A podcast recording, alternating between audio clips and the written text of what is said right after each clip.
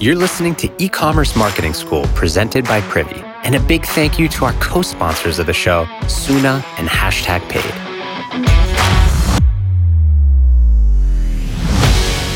And now, a quick shout out to a giant pain in the butt for ecom stores everywhere getting the right photos and videos to sell your products.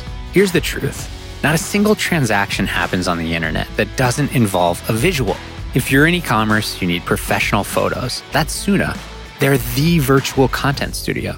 Join over 10,000 merchants who get high quality creative by simply shipping their product, joining their shoot online, and paying for the photos they need as they go.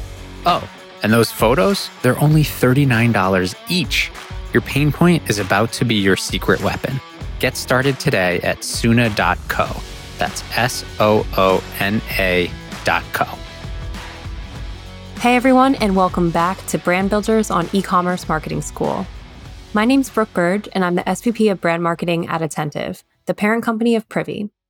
So in this segment, I get to chat with some incredible founders and brand builders to hear their stories of how they've helped create not just successful companies, but brands that people love.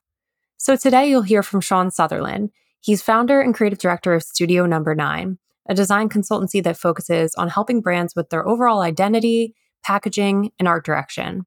He's also a founder himself, having started up a beverage company called Sunny, which we'll chat more about later on. So I'm really excited to have Sean join us as the visual and the design component of a brand is really important, and he's an expert in this space. He's worked with brands like Bonobos, Bombas, Harry's, Mack Weldon, SeatGeek, and many more. So now on to my chat with Sean. Right. So I wanted to start this off with a little bit of a fun fact.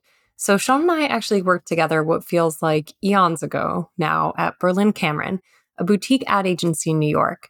So we were on the studio side and we were responsible for making sure all the ads that go out for our customers that were on billboards and magazines all were set up right and looked good. And we also worked with the creative team on new business pitches. So this was really my first real world experience into the world of brand. And it was where I could see that there was a lot of professional value in being creative, that it could really be a differentiator. So that's where I learned a ton from Sean, and we've stayed in touch since as he's gone on to work for some really incredible consumer brands. So to kick things off, you know, Sean, this is called Brand Builders. So would love to start with how would you define a brand? Sure. You know, it's kind of like a loaded question in a way. And I think it's also kind of hard to clearly define like what a brand is. But for me, I think it's about this lasting impression or, or the perception that's left on a consumer. And, you know, your brand is this like image that consumers immediately have when they hear your name, whether it's, you know, a product, a service, things like that. You know, you think of like your senses, what you taste, what you touch, what you smell, what you hear, things like that. Usually there's always some type of brand that comes to mind when you see that. So it's uh yeah, you know, it's all about this lasting impression that's left on on you as a consumer. I think that's what helps clearly define what like a quote unquote brand is. Right. I like that idea of lasting impression, like how your brand stays in their head after you're done actively marketing to them. You know, what are they thinking about your company now?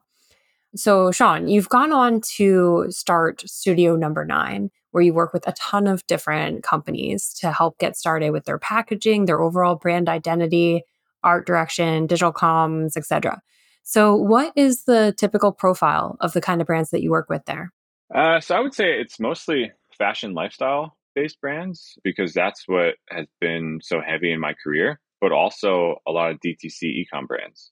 And, you know, it's not necessarily these are like early stages. These are sometimes, you know, very established brands. And so, but beyond that, you know, occasionally these random jobs will come up that I call like design sprints that, you know, can usually take two, three, four weeks. Um, you know, they could be print focused projects, they could be online focused projects, whether it's like email blasts, display content for social, you know, things like that.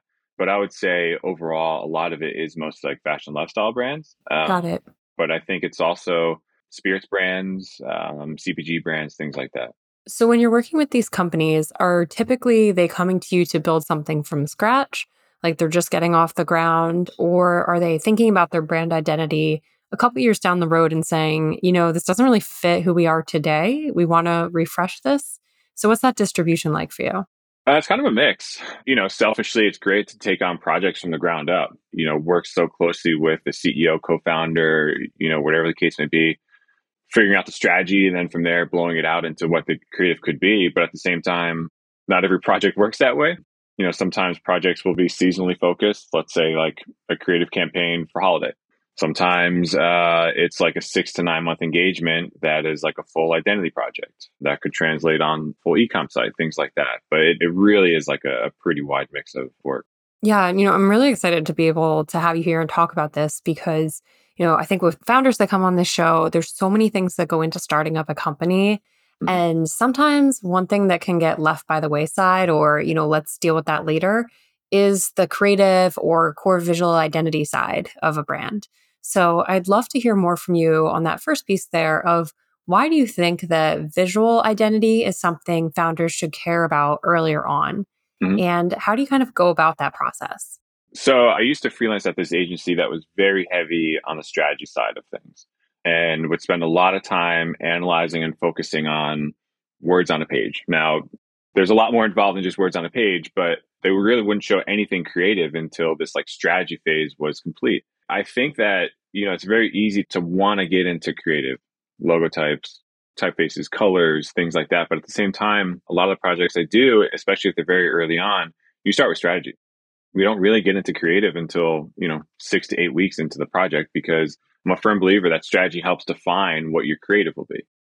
Now, whether your creative is like a tangible product, a software, things like that, but figure out what your strategy is, figure out like who you are, how you fit in the market, where you don't fit in the market, what's your tone of voice, you know, all these brand architectural things that, you know, will hopefully clearly push you into this like creative phase, which is, you know, sometimes the more fun phase, but that phase is important, don't get me wrong, but it's also important to have this backbone that helps push the, the creative to be as great as it could be. Right. Yeah, I think sometimes people can just get excited and say, you know, let's make a logo, let's go. Yeah, yeah, yeah. Like, but wait, who are we for? Like, who is this meant to appeal to? What is our product? What isn't it? You know, knowing how you want to position it first helps then guide the visual identity. Yeah, piece. exactly. And, you know, with strategy, you can help extract some keywords, you know, that may help push what the creative is. You know, you can do sort of your like mood board phase or, you know, whatever the case may be. A lot of creatives have their different type of working style but for me it's let's define what the strategy is. It's a long phase. Sometimes maybe not the most fun or exciting but i think it needs to be done in order to really set you up for success and then uh, from there yeah let's have the creative fun your logos your colors your visual references packaging you know whatever it ends up being. But you, you got to start with strategy first and help define that and then venture elsewhere. Yeah so question on that you know at what mm-hmm. part do you consider any competitors to that product? Because you know i think that's an important part of your overall brand strategy. Could be looking at how the existing market is showing up you know especially on the visual side if everyone's operating in a sea of blue or green like how can you be different yeah i mean it's kind of like in the strategy phase too you know i like to outline again if you like a tangible product like what other products are in that market and kind of high level speak about what makes them different whether it's the colors or you know illustrative elements things like that but that's kind of like in the early strategy phase. And then, um, you know, kind of reiterate that fact once creative comes out and, uh, you know, kind of do a comparison. But I would say in that like initial strategy phase. So you mentioned how thinking about what type of product it is can matter. And you've particularly done a lot on the consumer packaged goods side, CPG. So I know that a yep. huge part of that can be the packaging. You know, that's what lures people in. Sure. And yeah. I recently had a chat with the founder of a soda alternative company called Poppi. And literally, the only reason I initially tried it was because I loved the packaging design when I saw it. And it really just caught my attention. So, what's your approach like to that? How do you think about package design as a potential differentiator? So, I also worked at this agency that was pretty heavy within CPG. And any project that we would take on, they would always talk about this like unofficial written rule of like 10 to 15 feet. So basically, whether you're on an aisle, whether you're in your living room, outside, if you could recognize something within 10 to 15 feet of it, then, you know, I think you're doing a good job. Right. And so with packaging projects in particular, and perfect example of Poppi, you could recognize that from arguably longer or further away than 15 feet.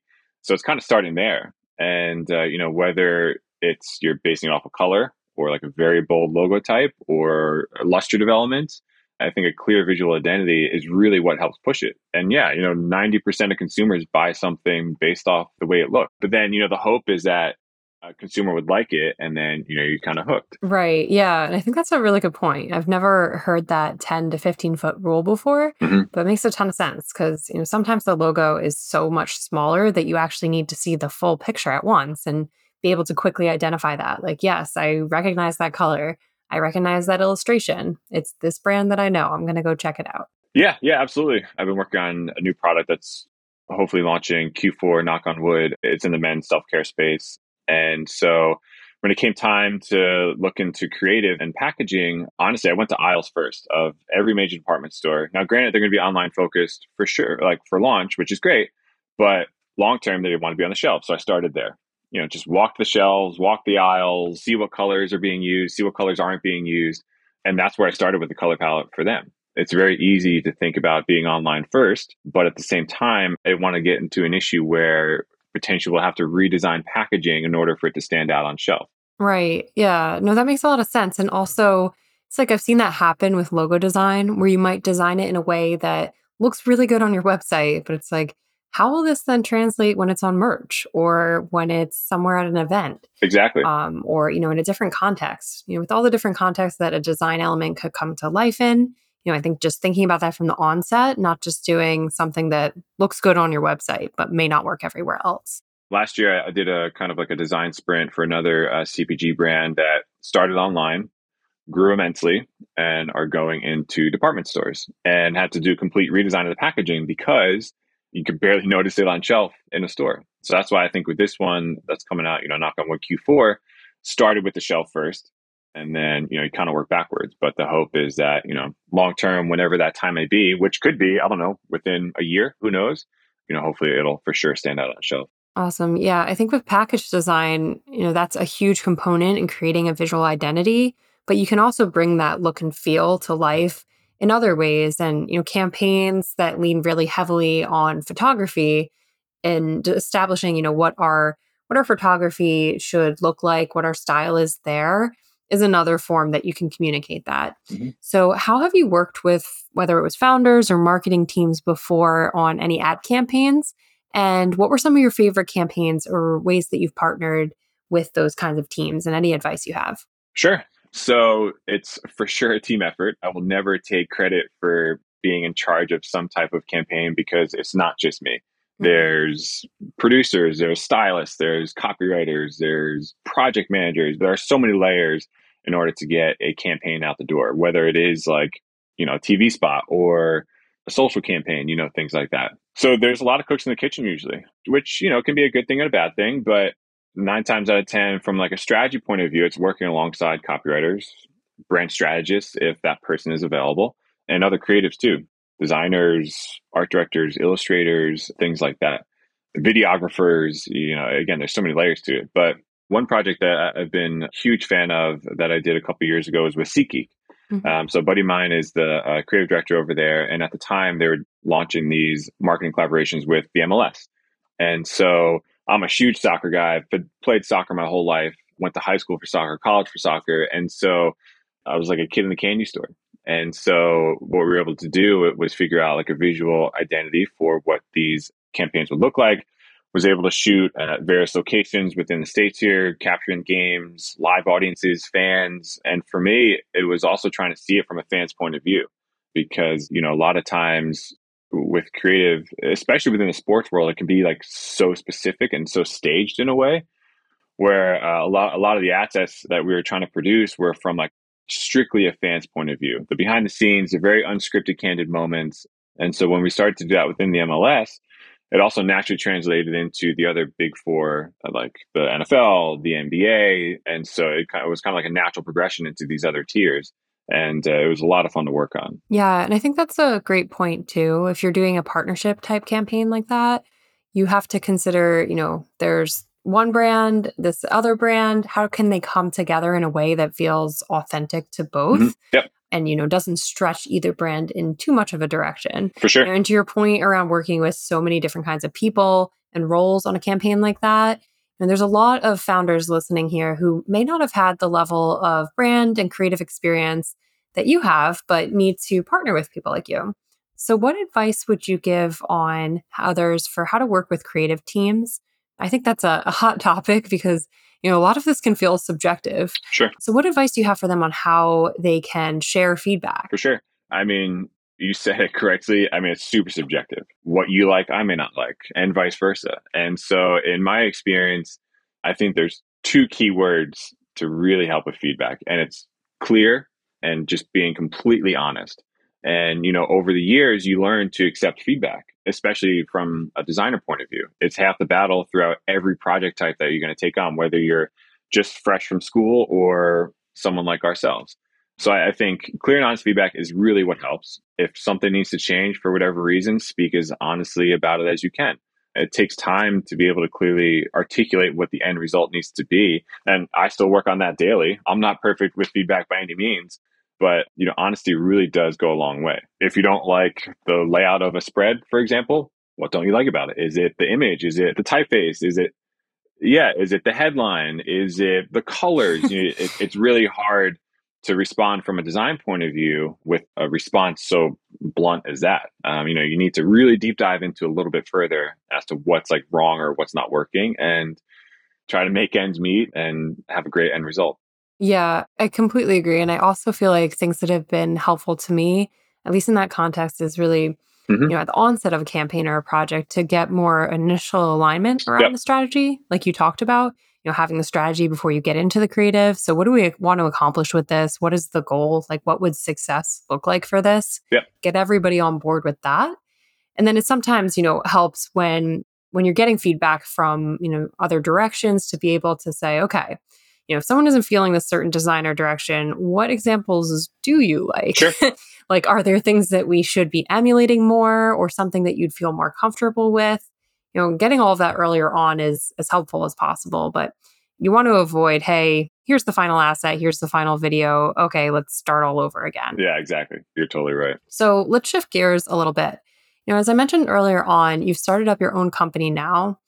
And, you know, I think it's interesting because you've had all this experience working with other D2C brands and now you're starting up your own. So tell us a little bit about Sunny and what inspired you to start it. Yeah, yeah, super pumped. So Sunny, like every great idea, started in a group chat amongst friends. And it started almost two years ago. So Sunny is a tequila based seltzer. And, you know, it's not like a new product or inventive product, very much of the now, but it's a product that my wife and I make at home in our kitchen on the weekends. And a handful of these had popped up a couple years ago, and selfishly, I just like didn't like any of them.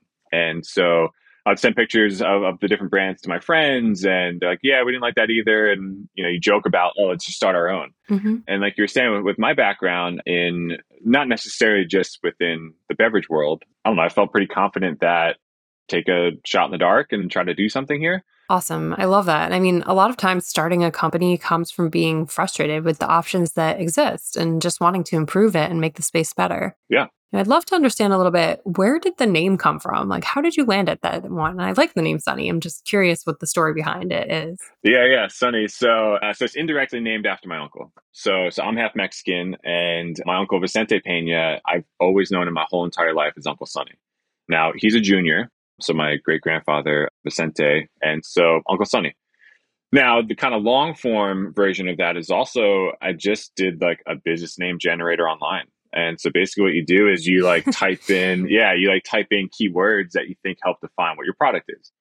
Sunshine, easy, you know, whatever these like keywords may be, and it spits out hundreds of words that are kind of like stylized like a logo type. And Sunny came up and you know just kind of using it a sentence something was like kind of clicking and then was talking to my dad about it two years ago and he's like you know we have uncle sunny right? I was like oh yeah.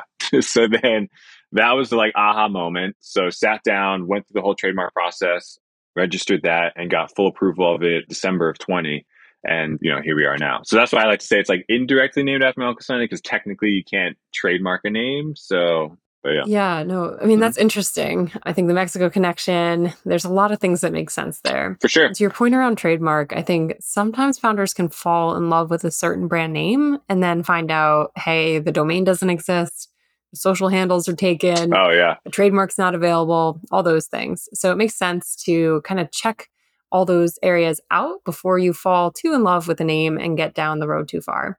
Oh yeah, I mean, as soon as you hear a word that you know you think you're like stoked on, right? Like you're saying, then you're like, oh, let's check out the social handles, check out domain names. They're still available, cool. But then you go to the trademark and it's not.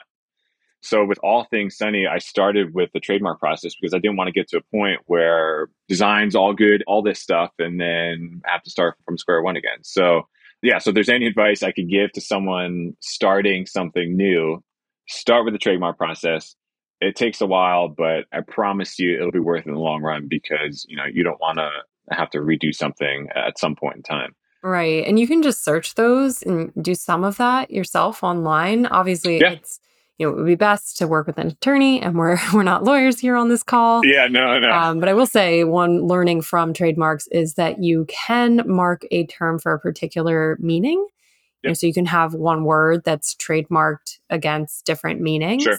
So, you know, take a look at it. And if it's taken, you make sure you chat with an attorney and figure out what the best case scenario is for you there. There are some options. Oh, yeah. Yeah. There's so many things you could do. Yeah. So, going into it, you talked that there were a couple of adjectives or words that you put into that generator to come up with the name. Yeah. So, what do you think about as the brand values of Sunny as you're building this out? Like, are there certain adjectives or things that serve as guideposts that you want to come through with your packaging and your future marketing campaigns? Sure. So I would say artistic is a good one. Artistic, easy. And then lastly, traditional. Traditional in the sense of like, I mean, I'm half Mexican. It's a product born from Mexico, comes from Mexico. I'm also injecting bits of my heritage into things as well. But, yeah, I think those are probably three quick adjectives that hopefully over time will define Sunny. You know, it's not an overnight thing. It's certainly a progression to get these adjectives to define what your brand is. But I like those three. Yeah. And I think that's a good point. Like you kind of need to establish some initial guidance there. Like recognize this may not be where we are today, but this is an aspirational value or something we hope to grow into. For sure. Because then that can help determine all the little steps you take along the way to reach that you know, when you want to be seen as artistic or traditional, what are the little steps you can take to ladder up to that vision? For sure. Yeah, no, absolutely. I mean, I have all these thoughts for, you know, knock on wood when the time comes to flip drinksunny.com to ecom capabilities and certainly injecting a lot more of these like traditional Mexican items. But yeah, you know, one day at a time. So, Sean, you've been a founder of a creative studio and now you're a founder of a, a D2C business operation. So, what has that been like for you to kind of expand and to grow into other parts of building a brand? Sure. It's a roller coaster for sure. You know, my background is in very traditional graphic design and brand marketing. You know, I kind of understood the production side of beverage making or whatever you want to call it, but sales and distribution is certainly a new one that I'm learning on a day to day basis because I do everything. I place the order for orders for retailers. I go into liquor stores or retailers, meet and greets, showcase the brand, things like that. So, I mean, it's hard. It's not easy by any means, but at the same time, I feel like I'm like more interested in that side of the business right now than I am the like design and marketing side because it is so new. Yeah, I mean, it's definitely a learning experience as you go and you got to stretch yourself in all kinds of directions. But Sean, thank you for sharing more about Sunny. Yeah. Wish you only the best as you grow that out. And if folks want to learn more, you can check out Drink Sunny. That's S O N N Y dot com. So now to wrap things up, we're going to move into a little bit of a lightning round. So a couple quick questions. And first, Sean, what is an e-commerce brand? And it can't be one that you work with directly that you're really into right now. So I would say it's not necessarily like right now per se, but it's more so things that I use on a daily basis. And they're mostly, I would say, evolve around like self care. So, like, for example, buddy of mine that I worked with at Bonobo started by Humankind. I use their mouthwash tablets literally every day. Them as a brand, love the aesthetic. It's a great product. And then I use a lot of Harry's products as well. Not just because I used to work there, but you know, I, I do like their products. So I would say them. From I would say like a fashion point of view, there's this brand in New York called Yellow Label, and it's just like really simple, well-made basics. Yeah, slightly slightly oversized, and uh, I've been. I mean, my whole. I'm not wearing it right now, but my whole wardrobe is literally t-shirts. I mean, they're shorts, they're sweatpants, and uh, I feel like there's probably others I could list, but yeah. And I mean, I think going back to something you said before, you chatted about how quality in a product matters to create that kind of brand love. So, you know, everything you just talked about there, how you really like the quality of the fabric, you know, that's at the core of why you like that brand really. So, moving on, lightning round.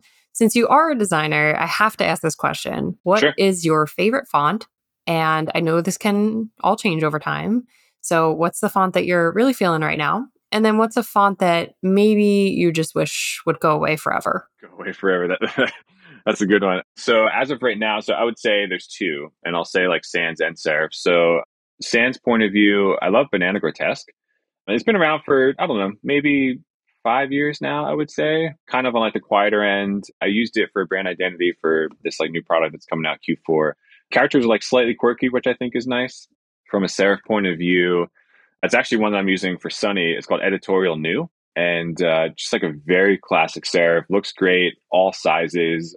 I would say probably those two for now. Ooh, okay. I had to Google that one. I love that. Yeah, yeah. There's another kind of sans floating around called Favorit, F A V O R I T. Multiple weights, multiple styles, but I would say those two for now. One to go away. I don't know. You know, Gotham got like so much hate because so many people used it. It's used like all over the place. But I don't know. You know, it's a good typeface, but you know, there's so many other ones out right now. But I feel like I'd probably say that. I don't know if that's like a hot take or not, but no, no, I think that's more of a hot take than like Comic Sans. Everyone goes to Comic Sans or Papyrus as their least favorite. Yeah. So it's a little different. All So moving on to our last question Where do you go for inspiration? I would say the quickest answer is just get off the computer. Mhm. Um, and there's so many resources online, so many things you can reference, so many things you can Google, you know, this and that. But honestly, just like getting off the computer can go a long way. And, you know, I'm not saying you need to like take this walk in the park and, you know, all these like crazy things people say to do it because not everybody does that or has the ability to do that. But, you know, sometimes the most random ideas for me come from like when I'm playing ice hockey or like driving in the car or listening to music or, you know, just playing with my girls. So I would say, yeah, like get off the computer and, you know, kind of let your mind wander a little bit. Yeah. I mean, I think one of the hard parts of working in brand is sometimes when you feel like you need to be creative on demand Yeah. and you can't really force yourself into that all the time. So you need to find those moments where you can just be a little bit more relaxed or, you know, let your brain kind of wander into places where you can come up with a really great idea out of nowhere. And, you know, that's hard to do without making that downtime sometime. So, you know, want to thank you so, so much for joining, Sean. It's been really fun to get to connect again and to hear more of what you're working on. I mean, I can't thank you enough. Hey, everybody, thanks for tuning into this episode of Brand Builders. If you have any ideas or feedback, you can reach me at Brands by Brooke on Twitter. And if you want to get in touch with Sean for any creative direction needs as you build out your brand, head over to design by number nine, that's N O, and then the number nine, N O 9.com. Have a great rest of your day.